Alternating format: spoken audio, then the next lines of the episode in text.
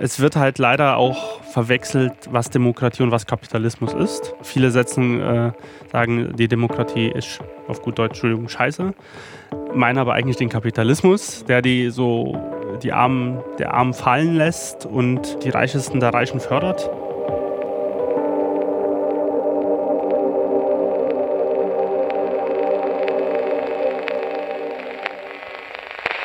Herzlich willkommen zum Podcast Keine Jungpioniere. Hier spreche ich mit Menschen über die DDR, die keine Jungpioniere mehr waren, das Land also nicht mehr bewusst miterlebt haben.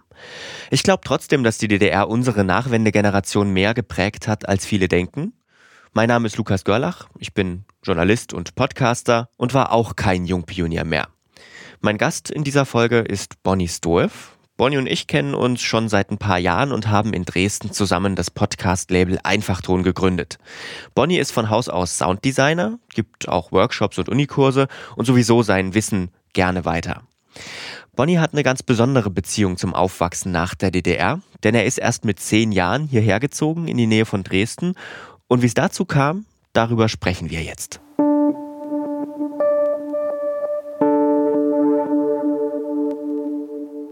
Hallo Bonnie. Hallo Lukas.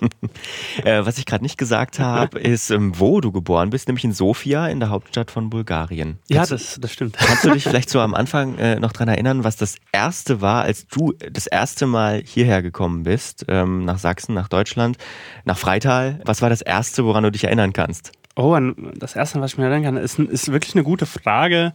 Das war für mich eine ganz intensive Zeit, so erstmal so grundsätzlich, weil dann haben sich meine Eltern getrennt und ich bin mit meiner Mama nach Deutschland gezogen. Sie ist quasi wieder hergezogen. Sie kommt aus Freiburg. Das war 2001. Mhm.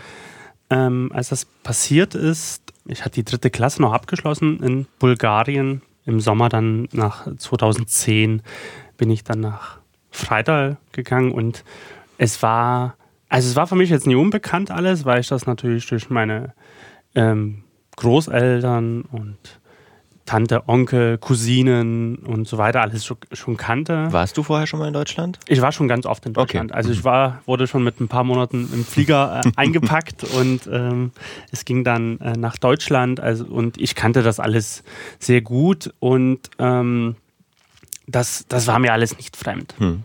Ist dir vielleicht auch gleich, um zum Thema des Podcasts zu kommen, was aufgefallen, was du so typisch, vielleicht aus der Zeit, in der du hier zu Besuch warst oder in der Zeit, in der du dann auch hier gewohnt hast, was du so als typisch Osten empfunden hast? Ich glaube, es gibt so einige Sachen. So das erste war, was ich so festgestellt habe, so äh, zumindest düster in meiner Erinnerung, die ich so habe an der Zeit, äh, dass, dass es schon alles sehr, sehr geordnet war. in der Grundschule auch. Mhm. Also man muss sich vorstellen, ich war in Bulgarien in der Schule. Das waren ja alles sozialistische Bauten immer noch, auch 2001, als ich aus der Schule raus bin. Und man muss sich das vorstellen, man hatte immer wenig Platz. Hm. So in Bulgarien, äh, auch gerade in den 90ern, wo wir vielleicht auch nochmal kurz drüber sprechen, da gab es ja eine große Inflation hm. und äh, das Land ist äh, teilweise sehr versunken in Korruption, in, in Mangel und ähm, in vielen anderen Bereichen. Und die Schulen wurden quasi sehr intensiv genutzt, die man hatte. Das heißt, man hat in Schichten unterrichtet. Oh, krass, okay. Also das eine halbe Jahr, was hattest du eine Frühschicht quasi von, was weiß ich, 7.30 Uhr bis so 14 Uhr. Und das andere halbe Jahr war das halt vom, so von 13, 14 Uhr bis halt so 19 Uhr abends das war total der Alltag. Das war auch von meiner Schwester, die an der gleichen Schule dann ihr Abitur später gemacht hat, auch der Alltag, dass man so zweigeteilt ähm, die Schule genutzt hat, um die intensiv zu benutzen, weil mhm. man hatte einfach nicht viele Schulgebäude in der Stadt, äh, gerade insofern eine Hauptstadt mit bald zwei Millionen Einwohnerinnen und Einwohner, die es da gibt. Mhm. Ähm, also und das war, die, die Schule war auch schon sehr die sah auch sehr benutzt aus. also der Bezug ist halt auch relativ klasse. Wir hatten zum Beispiel Klos, wir, wir haben ja einen total westeuropäischen Standard, den wir als Toilette hier so kennen. Mhm. Und in Bulgarien gab es halt auch in den Schulen halt teilweise Klos, wo man sich so drüber hocken muss. So, so eine Art Plumpsklo, mhm. äh, sage ich mal. Und hier war das dann halt alles sehr, äh, ich sag jetzt mal sehr modern und äh, sehr, sehr ordentlich und man hat gesehen, wie, wie stark darin investiert worden ist. Es gab so das typische, was mir am Osten, was mir speziell so mich daran erinnert, ist halt das Essen, äh, was du jetzt auch schon, äh, glaube zweimal jetzt im Podcast hattest. Mhm. Ich habe auch ein Rezept geschrieben. Und ähm, also Spaghetti oder Nudeln mit Jagdwurst ja. quasi. Also das gab es halt auch. Tote Oma. Das, ja, das ja. ist auch so das Essen äh, in der Grundschule in der vierten Klasse, an was ich mich erinnern kann. Mhm. Ich, ist es typisch äh, Osten? Ich bin mir gerade gar nicht so sicher. Ich kenne es auf jeden Fall auch, ja. Also ich, ich habe es immer als typisch Thüringen, thüringisch abgespeichert, aber im Zweifel. Im Zweifel ja. also das gab es auch ähm, 2002 noch in der Grundschule. Ich sage immer noch Mutti. Ja. Das, was ja auch typisch ostdeutsch eigentlich mhm. ist. Also äh, viel, vielerorts sagt man ja Mama oder und ähnliches. Ich sage immer Mutti und das Mutti. Ist, mir, mhm. ist mir jetzt immer mal so bewusst geworden, eigentlich im Zuge dessen, während wir über den Podcast ja geredet haben, den du gerade machst, dass es ja eigentlich auch ein typisch ostdeutsches Wort ist. Ja, ja, ja. Vielleicht lass uns, ähm, du hast jetzt schon viel aus der Schulzeit erzählt, da kommen wir auf jeden Fall nochmal genauer drauf. Lass uns erstmal so ein bisschen noch mehr über dich sprechen und über diese Veränderung, als du hierher gekommen bist. Wie groß war denn diese, Änder äh, diese Änderung für dich? Du hast schon gemeint, dass es so ja, geordnet war irgendwie oder sich so angefühlt hat. Wie hast du das damals empfunden? Also es war natürlich für mich sehr aufregend, kann man sagen, mit, mit zehn Jahren so, ein, so eine große Veränderung zu erleben. So. Auch wenn ich beide Seiten kannte und ich konnte ja auch gut Deutsch sprechen, also mhm. das wurde zweisprachig auferzogen. Äh, zum Glück kann man sagen, hatte da äh, den Vorteil, dass ich natürlich die Kultur und den Zugang ja sofort hatte. Mhm. Aber nichtsdestotrotz waren natürlich viele Unterschiede da. Zum, äh, zum Beispiel hatte ich schon das Gefühl, dass, also später in den Klassen war es auch anders, aber dass in Bulgarien der Unterricht, natürlich gab es einen Unterricht und natürlich wurden auch Zensuren vergeben mhm. in allen möglichen Sachen, aber ich hatte es im Vorfeld nicht so äh, nicht so anfordernd im, im Hinter, also im Kopf gehabt. Mhm. Also ich kam nach Deutschland und dachte mir, oh, hier sind viele Anforderungen. Also das Niveau ist natürlich hoch, wo man gerechnet hat, also was man in Mathematik gemacht hat und in anderen Fächern. Mhm. Zum Beispiel bei mir wurde Sport nie bewertet in Bulgarien. Da okay. haben wir halt immer, das war quasi Spielstunde und meistens ist die in Fußball äh, geendet draußen. es gab mal sowas wie Toren, aber das, ähm, das äh, oder wie Schwimmen, das, aber ich wollte nie schwimmen, weil das waren so ungeklorte Becken und oh. äh, alle, die es irgendwie so kennen, die sind dann halt grün und man sieht den Boden nicht und das hat mich irgendwie sehr abgeschreckt.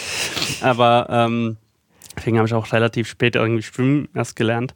Aber das war halt wirklich so, also die Anforderungen waren viel größer. Hm. In Deutschland so war es zumindest subjektiv. Ich musste halt auch tagtäglich Diktate machen. Okay. Also äh, mit meiner Mama zusammen, weil ich wurde zweisprachig auferzogen. Ich, kann, ich konnte halt viele Wörter in beiden Sprachen, mhm. aber mein Wortschatz war quasi dadurch geringer, mhm. als mhm. wie wenn man in die Grundschule kommt, dass man quasi Pi mal Daumen bestimmten Wortschatz kann oder bis zur vierten Klasse. Mhm. Da gibt es ja so keine Regeln, aber so ein paar Zahlen an Wörtern, die man eigentlich können sollte im besten Fall.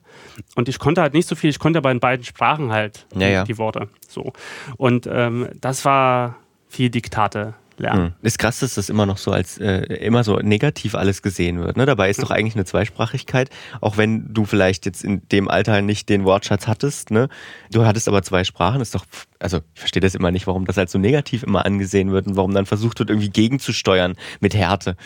Jetzt erklär mir mal als jemanden, der nie groß aus Deutschland rausgekommen ist, außer mal für einen Urlaub, wie ich mir Bulgarien vorstellen muss.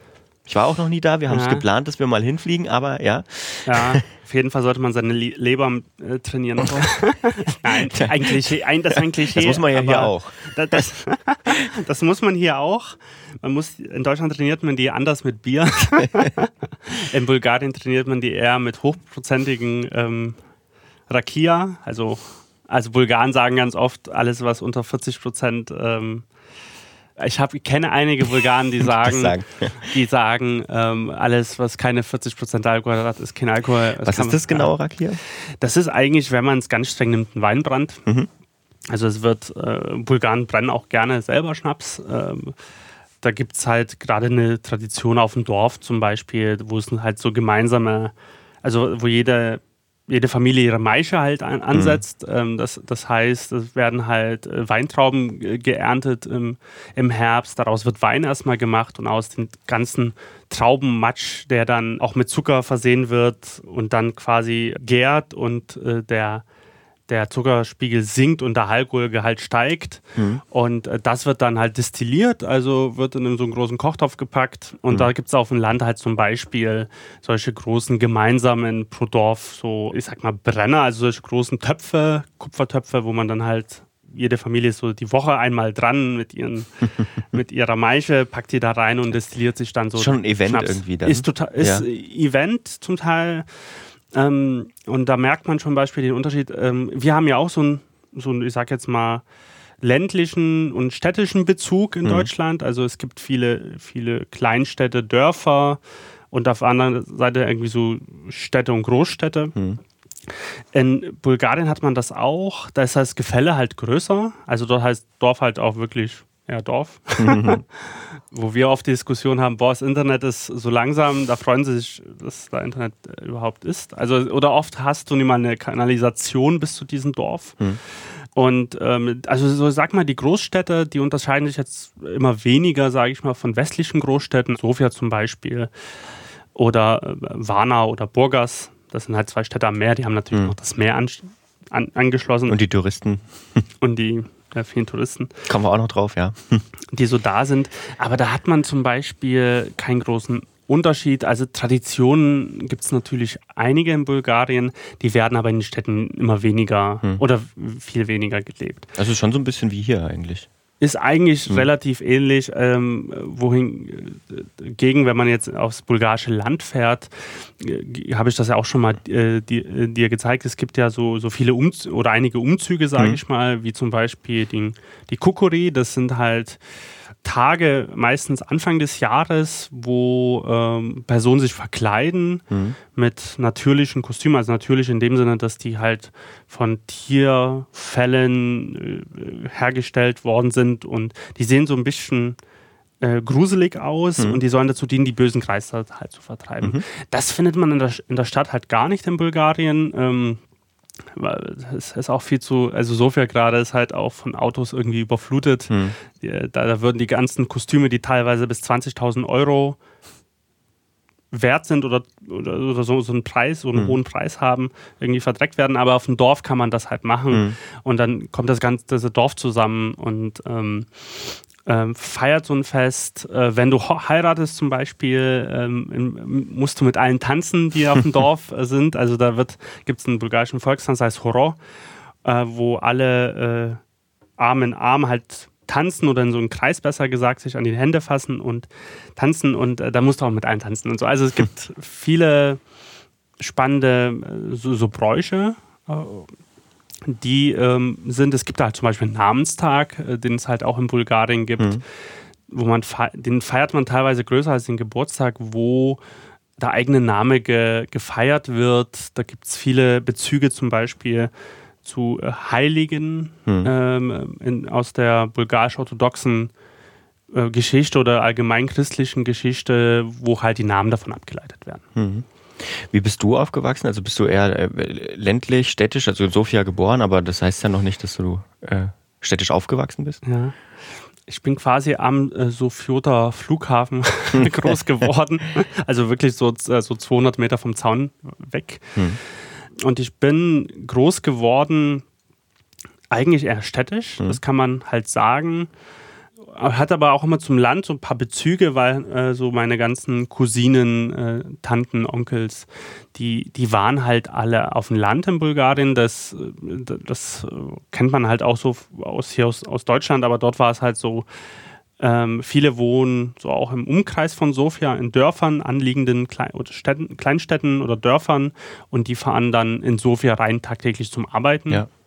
Und daher kenne ich so auch so ein bisschen den, den städtischen Bezug, äh, ländlichen Bezug dort.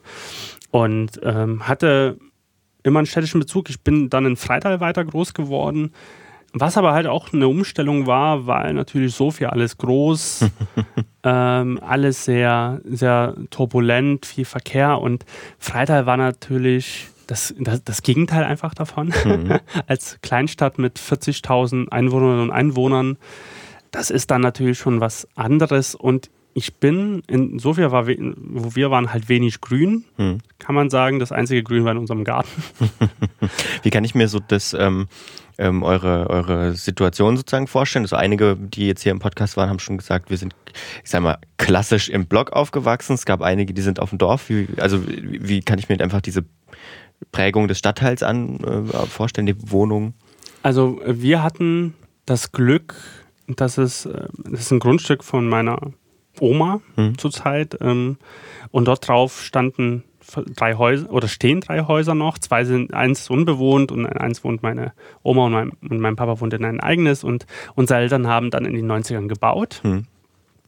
weil das auch durch die Inflation relativ günstig war. Warum sage ich das? Weil meine Mama das, ähm, das Glück hatte, an der deutschen Botschaft zu arbeiten hm. in, in Sofia und ähm, zwar zu einem BRD-Gehalt. Hm das war dementsprechend angepasst an, an Deutschland und aber Bulgarien war halt das Durchschnittsgehalt damals äh, 300 Lever, so mhm. was 300 D-Mark entsprach. So zum Teil. Ähm, also das und wir konnten dann halt bauen. Also ich bin im Haus und Garten groß geworden. Das, in Freital war das halt auch ein Miet, zuerst eine Miet, Mietswohnung mhm. eigentlich was sich dann zum Mietshaus dann irgendwann ähm, ausgeweitet oder ausgeweitet hat. Und da war es halt auch mit Garten. Also ja. ähm, ansonsten prägt Bulgarien, also Sofia, kann, sagen wir lieber Sofia, ähm, so eine Mischung aus, es gibt Häuser, mhm. es gibt aber auch ganz viele so alte Platten aus den 70er Jahren, die gebaut worden sind und teilweise auch noch unrenoviert so äh, dagelassen worden sind. Die Klingt auch noch hier. ja, ja, aber hier wurden die noch modernisiert, okay. wenigstens an einer bestimmten. Außer hier um die Ecke. Außer hier um die Ecke. aber, so, aber so kann man sich das vorstellen. Okay. also du hast teilweise echt alte Häuser und, und eine Freundin in Bulgarien die wohnt da auch nicht mehr drin, weil sie halt immer so Angst hatte, dass irgendeine Küchenschabe da irgendwie durch, durch Bars kreuzt, weil das halt alles nicht so abgedichtet war. Das klingt irgendwie alles schlimm. Ähm, ich übertreibe vielleicht auch so ein bisschen. Es gibt natürlich auch viele moderne mhm äh, Wohnungen. Ähm, man muss halt auch sagen, das ähm, Bruttoinlandsprodukt von, so, äh, von Bulgarien steigt auch mit mhm. Jahr zu Jahr. IT-Sektor ist in Sofia groß, ne? IT-Sektor ist mhm. sehr groß in Sofia. Also, wo wir immer das Gefühl haben, es wird immer mehr outgesourced. Mhm. In Bulgarien kann man sehen, wo das, woher es so, so landet. Also, mhm. so äh, große IT-Firmen wie Amazon, Microsoft. Ähm, und Co., die siedeln, oder SAP aus, aus Deutschland, die siedeln sich halt in Bulgarien an, weil Viele sind ausgewandert und die aber da sind, die nutzen ihre Chancen und ähm, es gibt ist so ein ähnlich, vielleicht so ein bisschen ähnliches Beispiel wie in China, äh, in China, in Indien, wie man es mhm. halt erleben kann, dass man ähm, äh, mit Computertechnik äh, relativ unabhängig ist äh, vom, vom Standort mhm. gesehen und dort halt ähm, programmieren kann, äh, dass man, dass es dort viele, viel Förderung dafür gibt, dass Leute sich mit Computertechnik relativ früh auseinandergesetzt haben. Und das machen die halt bis, bis heute. Und deswegen ist IT-Sektor sehr stark, weil es viele Leute gibt, die dort geblieben sind, mhm. auch und die sich damit beschäftigen. Du hast schon ein bisschen was von der Grundschule erzählt. Gab es bei euch sowas wie einen Kindergarten? Den gab es. Ich kann mich ich war aber nicht so ganz dran in Sinn, weil ich bin eigentlich zur Vorschule gegangen. Mhm. Also ich hatte eher so wirklich schon Unterricht, weil meine Eltern dachten, es ist eigentlich eine gute Sache. Mhm. Meine Schwester ist dann eher in den Kindergarten gegangen, mhm. in einem staatlichen Kinder Kindergarten, der auch so, so funktioniert wie hier. Mhm. Allerdings mit einer bulgarischen Entspanntheit. Vielleicht kann man das irgendwie so irgendwie ähm, äh, betiteln. Ähm, deswegen kann ich den Bezug zum Kindergarten nicht ganz fassen, weil ich hatte war erst auf einer Vorschule, da ging es halt viel um Lernen, aber war natürlich viel um, konnte man spielen und es gab immer Kekse am Nachmittag, da kam ich mich ganz gut in den Sinn. Ähm, aber es ging halt schon darum, irgendwie Buchstaben zu lernen. Mhm. Und äh, an die erste Klasse, wenn es dann so weitergeht, habe ich halt ne, noch eine ganz andere Erinnerung, weil ich auf einer Privatschule war. Mhm. Auf einer amerikanischen Privatschule. Mhm. Meine Eltern dachten, okay, vielleicht ist das eine, eine Option. Das hat natürlich ganz, ganz anders funktioniert als wie so eine staatliche Schule. Also mhm. ich hatte eine Uniform, ich okay, heute habe. Also so. Also dich kann ich mir nicht in Uniform vorstellen. Äh, ich mich auch nicht, nicht. Ich mich auch nicht. Ich glaube, die waren nur montags, hat man die getragen. Okay. Da gab es halt auch so, so eine Versammlung, so ein Happening, was man vielleicht auch so aus amerikanischen äh, Filmen so ein bisschen irgendwie kennt, so Highschool äh, oder, oder ist es überhaupt Highschool? Doch, ich glaube Highschool ist so also die Grundschulform äh, oder Schulform und so kann man sich das irgendwie so ein bisschen vorstellen. Hm. Und das äh, hat man, und das war auch irgendwie ganz komisch. Da hat man auch alle Zensuren zusammengezählt und hatte eine Zensur. Ich weiß gar nicht, wie es in Deutschland war. Wie, wie, wie? Äh also man hat eigentlich unterschiedliche Fächer gehabt. Ja. Du hast einmal Englisch, Bulgarisch, irgendwas ja. Mathe gehabt, aber alle Noten wurden zusammengezählt. Es gab nur eine Dann Note hattest du am Ende, Ende eine Note, ja. wie so ein Abschlusszeugnis. Ja. Quasi, ja, nee, das genau. nee. nee hm, das war nicht bei uns so. Das hat mir auch irgendwie nicht so, so viel nur gefallen. Also das hat sich damit bemerkt, weil das immer montags wenn ich äh, zur Schule musste, erstmal früh die Schule anbeten musste, weil mir schlecht war. und ähm, das und dann war ich aber an der staatlichen Schule, mhm. ab der zweiten Klasse und dann waren immer ganz, ganz viele, also da war es einfach natürlich ein ganz anderes Lernen und mhm. also das war der Unterschied, also die amerikanische Schule war natürlich sehr weil es natürlich sehr hohe Preise gab, pro mhm. Monat halt sein Kind dort halt ähm, unterrichten zu lassen, war natürlich alles super in, in Schuss, wie man sagen könnte. Und später war in der staatlichen Schule das halt nicht so. Also mhm. das kann man äh, auch heute sehen, wenn man teilweise in manchen Unis halt ist, dass halt die, ähm, die wo spart man ganz oft leider an Bildung ja. in vielen Ländern. Und ähm, dort ist halt die Ausstattung halt jetzt nicht so entsprechen und wird halt notdürftig geflickt oder sieht halt dann, was man vielleicht auch hier so, so ein bisschen aus DDR-Zeiten kennt, so, so braune, holzvertäfelte ja. Möbel, Türen und, und sowas. Quasi, ähm, das war dann auch die Schule, nehme ich an, wo das dann mit dem Schicht. Schicht Natürlich war, war das. Ja. Hm. Und, und somit hat man das äh, irgendwie äh, ausge, ausgereizt aber ich habe das auch viel oft in Bulgarien gehört, dass es auch zu sozialistischen Zeiten ganz oft auch so genutzt worden ist. Mhm. Einfach, dass man so Gebäude hatte und die hat man dann halt genutzt, ähm, bis es halt nicht mehr ging. Wir haben jetzt noch keine Folge, also in dem Podcast, jetzt habe ich jetzt noch keine Folge gemacht, die sich mit der Grundschule beschäftigt. Das habe ich aber auf jeden Fall noch vor.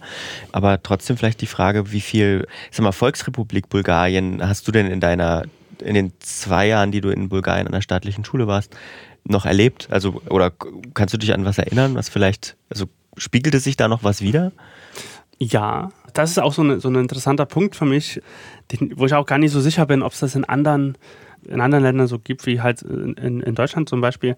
Also bei uns kann ich mich auch ganz äh, explizit daran entsinnen, dass wir lange auch uns damit beschäftigen, was Bulgarien irgendwie ausmacht. Mhm. So. Also dass man die bulgarische Nationalhymne, mhm. dass man die halt analysiert hat, was, was, was, was gesungen wird, dass man die auch gelernt hat, dass man äh, auseinandergenommen hat, was die, warum, warum es die bulgarische Flagge gibt und, und so weiter. Also das waren so, so feste Bestandteile, mhm. dass man sich damit identifizieren sollte vielleicht auch. So, das war so mal so, so ein Punkt, dass man das Bescheid weiß. Und viel ging halt auch schon in der Grundschule um bulgarische Geschichte. Mhm. Bulgarien hat eine, eine, auch eine sehr weitreichende Geschichte zurück und ist ähm, bedingt auch durch äh, Wanderung aus Asien, äh, jetzt zum Beispiel, wo die ersten, die ersten, das erste bulgarische Reich war und sowas. Und damit haben wir uns oft beschäftigt. Gerade sich damit zu beschäftigen, was Bulgarien halt so ausmacht, fand ich schon sehr volksrepublikmäßig, weil, mhm. weil man sich da wirklich intensiv damit beschäftigt hat und das außen, auseinandergenommen hat. Mhm. Dann trifft man halt auch insofern, wenn man halt Ausflüge macht, immer auf ganz viele sozialistische Gebäude, ja. so, so, so grundsätzlich. Also man hat da, wir als Schule haben natürlich dann halt Ausflüge gemacht zum NDK, das ist quasi der Nationale Dvorec äh, na das ist quasi das das Kultur, also das nationale Gebäude. Hab vorhin ein Foto davon gesehen, Genau. tatsächlich. Der Kulturpalast. Kulturpalast, Ja, so genau, ein eigentlich Kulturpalast ja, ist das ja, richtige. Wort, genau, danke. Und das ist quasi so das, wo man unbedingt hingehen musste. Hm. Ich folge so einem Instagram-Account, der heißt Socialist Modernism. Und da sind ähm, ganz viele aus ganz vielen unterschiedlichen Staaten im Osten, also von der DDR bis nach Sibirien sozusagen, äh, Bauwerke immer fotografiert und auch einige aus Bulgarien. Und ich finde tatsächlich, wenn man das mal vergleicht, sind die Bauwerke dort, also Denkmäler, dieser Kulturpalast zum Beispiel und verschiedene andere, die sind irgendwie noch größer und noch beeindruckender und noch knalliger als das, was wir hier haben, so ein bisschen. Bulgarien war ja, also wir haben uns ja zusammen ein bisschen mehr beschäftigt auch mit der Zeit des Umbruchs, sage ich mal, im Vergleich Ostdeutschland und oder beziehungsweise DDR damals noch und die Bulgarische Volksrepublik. Und da kann man schon einige Parallelen ziehen. Also nicht nur zeitlich, sondern auch, das waren ja beides auch Staaten, die wirtschaftlich ziemlich, denen es ziemlich gut ging im Ostblock. Also Bulgarien hat ja auch ich, äh, Rosenöl zum Beispiel, ähm, was waren noch große Tabak, Tabak. Tabak, ähm, das ganze, die ganze Produktion, ich sage jetzt mal Produktion oder Ernte von Obst und Gemüse. Mhm. Natürlich ist vieles in Bulgarien da geblieben, aber vieles wurde auch exportiert, Hm. gerade nach, nach Deutschland, also in, eigentlich, was heißt Deutschland, in die DDR. Hm. Und auch nach äh, in die UdSSR, also da wurde viel auch rausgetragen. Also Bulgarien ging es vor der Wende gut. Mhm. Nach der Wende sah es dann halt eher nicht so gut aus. Da sind wir gleich vielleicht schon bei den Klischees. Also das große Klischee ist, glaube ich, immer, weil, wo ich, wo ich von dir weiß, dass du das immer, dass dich das schon, dass du schon zusammenzuckst, wenn man das einfach nur sagt, das ärmste Land Europas. Die, die, die große, Ja. die große Überschrift, mit der viele Dokus über Bulgarien starten. Gefühlt alle. Wa- Warum stimmt das nicht? Ja. Rein zahlentechnisch, wenn man, wenn man nach den Zahlen geht, die immer für sowas rangenommen werden, stimmt es. Aber kulturell ja auf jeden Fall überhaupt nicht. Gar nicht. Und das ist halt auch so ein Punkt, den, den ich wirklich sehr störend halt finde, was die Berichterstattung Bulgar äh, über Bulgarien halt so oft fällt. Ich weiß auch gar nicht, ob das so ein, so, so ein westeuropäisches Ding ist, dass man das unbedingt sagen muss. So, also klar, wenn ich natürlich das Bruttoinlandsprodukt der beiden Länder vergleiche, Mhm. ist Deutschland woanders äh, verortet als Bulgarien. Aber das ist ja nur ein Punkt so von, von, von ganz vielen, wie du schon sagst. Kulturell gesehen ist zum Beispiel Bulgarien so vielfältig und ähm, so, so breit aufgestellt, egal ob es jetzt ähm, von den Traditionen ist, die ich schon erwähnt habe, oder musikalisch, ähm, filmisch und, oder, oder, oder, gibt es da ganz, ganz, äh, ganz viele ähm, Aspekte oder geschichtlich halt auch gesehen. Ich habe ja schon mal vom bulgarischen Geschichtspodcast, der Bulgarian History Podcast halt erzählt, vom, vom Eric Hosley, der halt äh, ein Amerikaner, der äh, in, in Bulgarien war und ihm hat es so gut gefallen und gesagt hat, boah, wir habt so eine spannende Geschichte hier und wir in den USA halt gar nicht oder wenn ist die halt sehr düster. Und ähm, der erzählt halt in dem Podcast in, in Englisch und mittlerweile gibt es auch eine bulgarische Fassung ähm, davon, was für, eine, was für eine unheimliche Geschichte und was für ein Reichtum an, an Aspekten und unterschiedlichen Einflüssen halt Bulgarien äh, geprägt hat, um das auch so zu, ein bisschen zu verstehen, wo, warum das Land da heute steht, wo es halt steht. Oder auch von der Naturseite her, also wie viel erhaltene Natur es halt in Bulgarien gibt. Es ändert sich leider äh, an manchen Stellen, aber es ist halt sehr reich an vielen Aspekten. Und das halt nur auf einer wirtschaftlichen Ebene halt zu beziehen, das ist halt, finde ich, leider immer so ein bisschen einseitig. Hm, Das ist ja auch, also aus meiner Sicht auch immer so, gerade wenn man das aus einer ostdeutschen Perspektive macht, ist das sehr schwierig, weil ne, vor der Wiedervereinigung war es toll, nach Bulgarien in Urlaub zu fliegen. Klar, ich meine, das war eines der Länder und du ist ja auch heute wieder toll. Für viele Bulgarinnen und Bulgaren wahrscheinlich eher weniger. Für viele Sauftouristen, sage ich es mal einfach so, ist es super.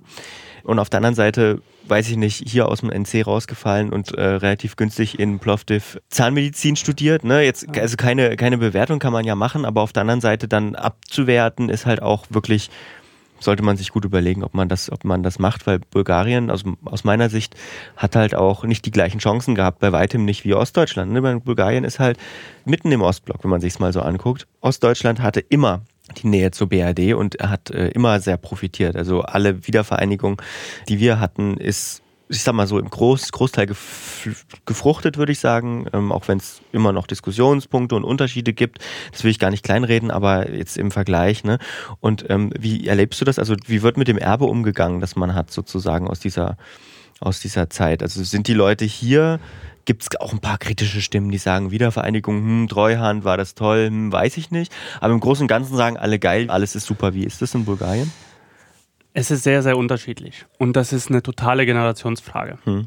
Das, das, das muss ich gleich von vorne weg sagen. Und das trennt sich ganz, ganz stark nach Personen. Ich sage jetzt mal Oma-Opa-Generation jetzt, äh, elterliche Generation, die dir vorrangig sagen würden, hm. uns ging sehr gut zu sozialistischen Zeiten. Wir hatten alle eine Arbeit und mehr oder weniger sind alle arbeitssuchend geworden in den 90ern. So, alle haben Arbeit verloren, äh, ganz viele und mussten sich irgendwie umorientieren, haben dann angefangen, äh, irgendwie Obst und Gemüse zu verkaufen, äh, selbstständig, weil das so halbwegs irgendwie funktioniert, vielleicht auch hat. Da hört man von, von der Elterngeneration, dass es halt wirklich einen Zusammen, Zusammenbruch gab. Mhm. So, und Bulgarien ist halt in den 90ern in Korruption halt versunken die gibt es heute auch noch. Natürlich kann man jetzt sagen, in Deutschland gibt es auch Korruption, ja, aber die gibt es nicht in so einem unfassbar hohen Maße und so einem offensichtlichen Maße wie in Bulgarien. Also da sind die moralischen und strukturellen Hürden doch viel, viel größer in Deutschland als wie in Bulgarien. Und das hat natürlich das Land sehr geprägt. Und leider höre ich auch ganz oft, es gibt viele Leute, die sich das zurückwünschen in Bulgarien, hm. den Sozialismus gerade viele sagen, ja, für uns einfachen Leute ist es gut, dass sich jemand gekümmert hat. Heute kümmert sich nicht, nicht keiner mehr drum. Und ähm, es wird halt leider auch verwechselt, was Demokratie und was Kapitalismus ist. So, also da, da viele setzen, äh, sagen, die Demokratie ist auf gut Deutsch, Entschuldigung, scheiße. Meinen aber eigentlich den Kapitalismus, mhm. der die so die Armen, der Armen fallen lässt und die Reichesten der Reichen fördert. Ähm, das merkt man heutzutage daran, äh, wenn ich äh, mein, meine Oma zum Beispiel, die umgerechnet 140 Euro Rente bekommt, mhm. so. Äh, und wenn, wenn nie in Bulgarien so viel auf Eigentum gesetzt worden ist, müsste sie heute Miete zahlen und sowas. Also das gibt ganz, ganz große Diskussionspunkte. Es sind auch viele Leute abgewandert, muss man sagen. Also Bulgarien hat fast zwei Millionen Menschen quasi verloren seit der Wende nicht nur durch einen natürlichen Tod, sondern durch Abwanderung einfach, ähm, die dann halt in andere Länder, Spanien, Italien, Deutschland äh, ausgewandert sind, England oder besser Großbritannien. Wenn man aber jetzt mit jungen Menschen halt spricht, man muss sagen, die Arbeitslosigkeit geht drastisch zurück. Es sind, glaube ich, jetzt 2017 waren es noch 6 Prozent. Mhm. Und jetzt dürfte die auch mindestens, also auch gleich, zumindest auch äh, etwas leicht gesunken sein.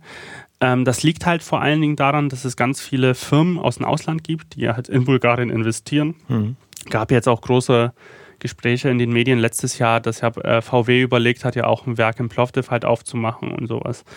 Ähm, äh, sehe ich halt immer so mit, mit zwei Augen. Auf der einen Seite bringt das natürlich dem Land viel und es vielen Arbeitsplätze. Auf der anderen Seite bin ich eigentlich auch starker Befürworter dafür, dass, äh, dass Menschen auch ihre eigenen Ideen halt entwickeln mhm. und ähm, auch eigene Unternehmungen halt voranbringen, um selber sich Strukturen halt auch zu schaffen. Ähm, schneller geht es natürlich, wenn von außen jemand kommt, die entsprechenden finanziellen Mittel mitbringt und halt entwickelt. Und insofern sieht man, dass das boomt. Also mhm. dann fehlen, also als junger Mensch, wenn du engagiert bist, ähm, und das muss man auch sein in Bulgarien, muss man dazu sagen, weil die halt einfach nicht so ein ähm, Sozialsystem haben wie hier, ähm, finden viele Leute, Menschen oder viele Personen, die gut, eine gute Ausbildung hatten und sich selber engagieren, auch viele gut bezahlte Jobs. Also teilweise ist das das, das Dreifache der Elterngeneration, was man jetzt verdienen kann. Hm.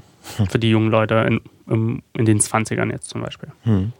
Ähm, was sind so jetzt mal von dem, abgesehen, worüber wir schon gesprochen haben, für dich so die häufigsten Klischees, die mit äh, Bulgarien oder mit, äh, wenn du sagst, hier, ich bin übrigens in Sofia geboren und so, die dir dann äh, entgegenfliegen? Oh, da war ich noch nie. ja gut. Also, oder ey, schönes Urlaubsland, also gerade wenn mhm, man mit der mhm, älteren mhm, Generation spricht. Ja. Ähm, das war ja auch, wie meine Mama nach Bulgarien halt gekommen ist, das war ja in der DDR ein sehr, sehr beliebtes äh, Reiseziel. Übrigens auch ein Ort von von ganz großer Bedeutung für, für deutsch-deutsche Geschichte, weil dort einer der wenigen Orte waren, an denen sich Ostdeutsche und Westdeutsche treffen konnten. Ne?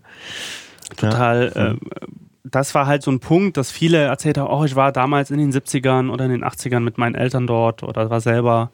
Also das ist so ein Punkt, mhm. äh, der oft ist. Ähm, eigentlich auch ein Punkt, dass man, dass man wenig kennt über Bulgarien. Also wir kennen natürlich, also man hört viel über Frankreich, über Italien, über Spanien. Mhm. Aber von den osteuropäischen Ländern sehr wenig. Also das, das, das, das ist so meine Wahrnehmung von, aus, der, aus, aus der westdeutschen oder nee, Entschuldigung, aus der westeuropäischen Perspektive kennt man wenig, was äh, weiter im Osten irgendwie liegt, eben halt auch Bulgarien. Das sind eigentlich so die Punkte, die, die mir irgendwie so, so auffallen. Und viele sagen dann natürlich dann die Strände, so Gold, also die ganzen touristischen Orte, die äh, man, man irgendwie so kennt aus mhm. Bulgarien. Das sind so die häufigsten Sachen. Dann natürlich, äh, irgendwie kommt da Rakia mhm. als Klischee irgendwie immer, was halt auch irgendwie stimmt. sind wir auch mit eingestiegen, ja. Sind wir auch äh, eingestiegen, ja. Das ist auch äh, gar nicht weiter schlimm. Also ähm, Klischees haben ja dann doch manchmal auch ihre, ihre, ihren wahren Punkt. Und ähm, der trifft dort halt auf jeden Fall auch, auch so ein bisschen zu. Hm. Wo siehst du denn so jetzt noch die großen Gemeinsamkeiten. Also macht diese gemeinsame Geschichte, die ja relativ parallel lief erstmal und dann auch zu einem eigentlich fast genau gleichen Zeitpunkt, also ich bin gerade am überlegen, ob es fast auf den Tag genau war, sogar ähm, geendet hat. Diese, diese Ostgeschichte verbindet das dann doch irgendwie mehr, wenn man sich unterhält und damit auseinandersetzt, jetzt zwischen ehemaliger DDR, ehemaliger VR, Bulgarien? Ja, mhm. also das ist zumindest mein Eindruck halt immer, auch gewesen, wenn man vor allen Dingen, zumindest in meiner blassen Erinnerung, da ich halt relativ jung bin, für, hm. die, für die Geschichte, ähm, erzählt hat, wie es in Bulgarien halt war und wie es dann halt in der DDR war. Da gibt es halt schon wirklich viele Parallelen. Also ich meine auch der, der, der Mangel war natürlich auch relativ ähnlich. Bulgarien hatte ein paar, wie ich schon erzählt habe, ein paar äh, vielleicht äh, geografische Vorteile, was irgendwie Anbau von, äh, von Südfrüchte und dies und jenes betrifft. Aber an sich ähnelt sich vieles. Es ähnelt sich vieles in der Bauweise, in den äh, sozialen Punkten, die es halt irgendwie so gab. Das kann ich feststellen. Unterschiede machen sich dann aber halt wirklich eher so, wenn ich jetzt zum Beispiel hier finde ich wirklich kaum Leute, die wirklich sagen, die wünschen sich die DDR zurück. Mhm. Wenn, wenn man mit ihr redet. Also ich weiß nicht, wie es dir geht. Geht mir auch so, ja. Aber man hört es eigentlich wirklich von keiner Person richtig, die sagt, ich wünsche mir eigentlich den, die DDR zurück, wie die, wie die war. Mhm. In Bulgarien höre ich das, was heißt relativ oft, aber schon öfter. So. Mhm. Ähm, auch im, im, also im familiären halt Kontext und das, und das hat aber halt mit der Nachwendezeit halt zu tun. Äh, die DDR, die halt äh, mit aufgenommen wurde in die BRD und, und ähm, da halt den, finanziell, den finanziellen Umbruch jetzt nicht stark, also natürlich gab es den auch hier, aber es war insgesamt halt noch ein ganz anderes Level, Niveau halt als in Bulgarien. Hm. Vielen Dank, dass du da warst. Hast du vielleicht noch irgendwie, ich habe auch noch zwei, aber hast du vielleicht noch irgendwelche Empfehlungen, wenn ich jetzt sagen will, Mensch, ich interessiere mich jetzt so ein bisschen dafür, wie fange ich am besten an, mich mit Bulgarien zu beschäftigen? Also den einfachsten Zugang, den man äh, vielleicht bekommen kann, ist natürlich, wenn man jetzt internetaffin ist, einfach mal den einfachsten Wikipedia-Artikel halt vielleicht so natürlich zu lesen, aber äh, so konkreter, es gibt ein paar ganz äh, gute Dokus, die gibt es auf der ARD halt, äh, von der ARD über Bulgarien, die gibt es auch auf YouTube, hm. äh, die äh, auch von anderen hochgeladen worden sind oder von der ARD, glaube ich, sogar selbst. Ähm, das kann man sich auf jeden Fall mal anschauen. Da gibt es ähm, eine Doku, die ist ganz spannend über, über einen ähm, Bulgaren, der dann äh, einen Journalisten, der halt durch Bulgarien zieht und selber das nochmal ganz anders entdeckt. Mhm. Und äh, so ganz äh, verschiedene Punkte halt irgendwie sieht. Ähm, für alle, die irgendwie englischsprachig äh, unterwegs sind, gibt es halt den Bulgarian History Podcast. Ähm, .com, wo man quasi den Eric äh, dabei zuhören kann, wie er die bulgarische Geschichte aufrollt, von ganz früh bis äh, äh, irgendwann mal zur Neuzeit. Das, das ist er noch nicht, das ist jetzt so nach Osmanischen Reich, aber es ist wirklich sehr, sehr spannend. Das ist eigentlich so ein, so, so ein, so ein ganz äh, spannendes, also Thema, was man, oder zwei, zwei Empfehlungen. Also einmal die auf YouTube mal gucken mhm. bei der ARD. Es gibt auch in den Mediatheken von den öffentlich-rechtlichen einige bulgarische Dokumentationen, da kann man einfach mal reinschauen. Ich habe nur noch zwei äh, Buchempfehlungen, die so ein bisschen sich mit dieser, mit dieser Wiedervereinigungszeit oder der Zeit danach viel mehr beschäftigen, um vielleicht so den bulgarischen Standpunkt ein bisschen besser zu verstehen. Das ist einmal von Wladimir Zarev Verfall, wirft so einen Blick in die 90er Jahre. Ähm, ich glaube sogar Sofia der 90er Jahre und das ist aus Romansicht geschrieben, aber es ist sehr, sehr, sehr, sehr, sehr spannend beschrieben. Und ein zweites Buch, das ist aber eher ein man kann fast sagen Sachbuch und zwar heißt es Tanzende Bären, ähm, die Sehnsucht nach alten Hierarchien und äh, die Herausforderungen der Freiheit. Fasst eigentlich ganz gut zusammen, oder? Herausforderungen der Freiheit ist von Witold Jablowski, ist ein polnischer Journalist, glaube ich, der durch den gesamten Ostblock gereist ist und startet eben in Bulgarien. Deswegen auch die tanzenden Bären. Aber was die tanzenden Bären mit Bulgarien zu tun haben, das verraten wir jetzt nicht. Dafür müsst ihr euch mal, müsst ihr euch mal selbst beschäftigen. Ja, das sind äh, noch zwei Tipps vielleicht. Alles natürlich wie immer in den Shownotes und ja, schön, dass du da warst. Ja, sehr gerne. Danke für die Einladung.